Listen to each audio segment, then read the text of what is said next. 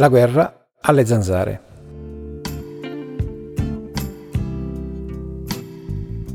Milano è una città splendida, moderna, molto europea e sempre proiettata al futuro. È una città che ha tanti lati positivi e offre molte possibilità a chiunque abbia voglia e ambizione. Ma in mezzo a tante doti positive e interessanti, Milano, purtroppo, ha un aspetto molto negativo che la rendono a tratti insopportabile. Un problema che non è mai stato affrontato o è stato affrontato male. Se in estate, durante le calde serate afose, tipicamente milanesi, vuoi sederti a prendere un po' di fresco all'imbrunire, o gustare un gelato, o semplicemente passare qualche minuto con i bambini, beh, meglio non farlo. Anzi, è praticamente impossibile. Se osi sarai divorato dalle zanzare. Sì, proprio le zanzare rendono impossibile ciò che in altri posti è la normalità. Non si tratta di, di, un semplice piccolo insetto solo fastidioso, ma di un insetto che è in grado di avere un effetto negativo sulla salute. Non sono rare le reazioni allergiche alle punture delle zanzare che provocano in alcuni casi delle importanti reazioni cutanee e in casi più gravi anche shock anafilattici. Gli esperti sostengono che il problema delle zanzare non è un semplice problema ambientale, ma un vero e proprio problema sanitario e di salute pubblica. Ma perché parlo delle zanzare?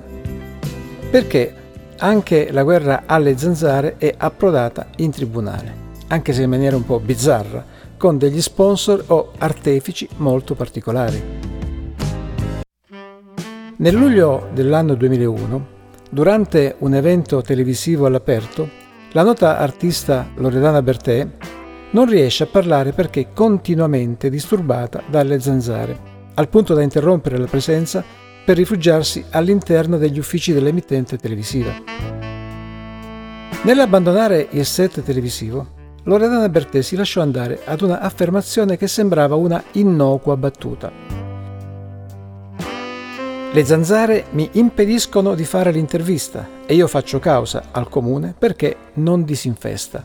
Questo disse Loredana Bertè abbandonando di corsa il set televisivo. Quella che sembrava una innocua battuta si trasformò immediatamente in una accesa discussione. Era possibile fare causa al comune per il problema delle zanzare? Quando hai a che fare con gente dello spettacolo, devi aspettarti di tutto, idee di ogni genere. Partì così l'idea di cavalcare quest'onda. In pochi giorni furono organizzate in quella emittente alcune trasmissioni che coinvolgevano i cittadini sul problema delle zanzare ed emergeva sempre di più la voglia della gente di far sentire il problema nelle stanze del potere.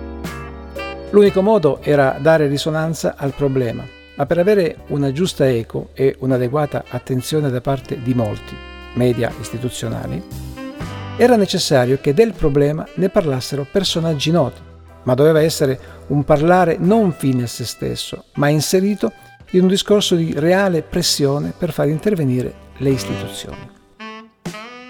Creammo così il comitato Stop Zanzara. Aderirono immediatamente, oltre a Loredana Bertè, numerosi altri personaggi del mondo dello spettacolo, della televisione, del giornalismo e dello sport. Andrea Pellizzari, Anna Canakis, Cesare Lanza, Cristian Abbiati, Ixel Osmanowski, Marta Marzotto, Roberto Poletti, Massimo Boldi, Philippe Leon e tanti altri. In pochi giorni, grazie al supporto di molti media, carta stampata e televisioni, aderirono oltre mille cittadini. Ma nonostante la presenza di questi personaggi e un numero veramente elevato di cittadini, le istituzioni, ed in particolare il Comune di Milano, si dimostrarono totalmente sordi e insensibili. Era chiaro che bisognava alzare il tiro. Il mondo medico fece dei pareri dove affermava che il problema zanzare doveva considerarsi come un problema di sanità pubblica per le implicazioni mediche che le punture delle zanzare erano in grado di provocare. Il comune, nei giorni immediatamente dopo la pubblicazione di alcuni articoli e servizi su alcuni TG, provvide ad effettuare alcune disinfestazioni, ma a luglio inoltrato ormai le disinfestazioni non servivano più. Tale attività andava fatta all'inizio della primavera, proprio per impedire che le larve potessero schiudersi. Decidemmo quindi di fare causa al Comune di Milano e nel mese di settembre del 2001 notificai l'atto di citazione e ovviamente tale notizia provocò interesse mista ad ilarità, ma se ne parlò e anche tanto.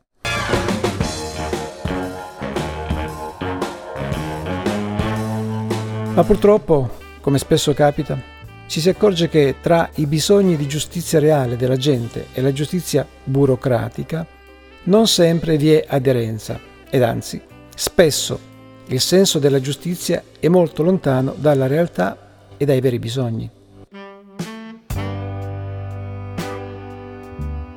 Così il Tribunale di Milano, dopo due anni, ignorando l'esistenza del problema e affermando che il problema non è sanitario ma solo di igiene pubblica, smentendo peraltro senza alcuna evidenza scientifica i pareri del mondo medico, diede torto al comitato e lo condannò pure al pagamento delle spese processuali. Almeno il comune ha avuto il buon senso, che è mancato al tribunale, di non chiedere le spese. Un'occasione di senso civico perduta per il comune e un'occasione per la giustizia di essere tale buttata via.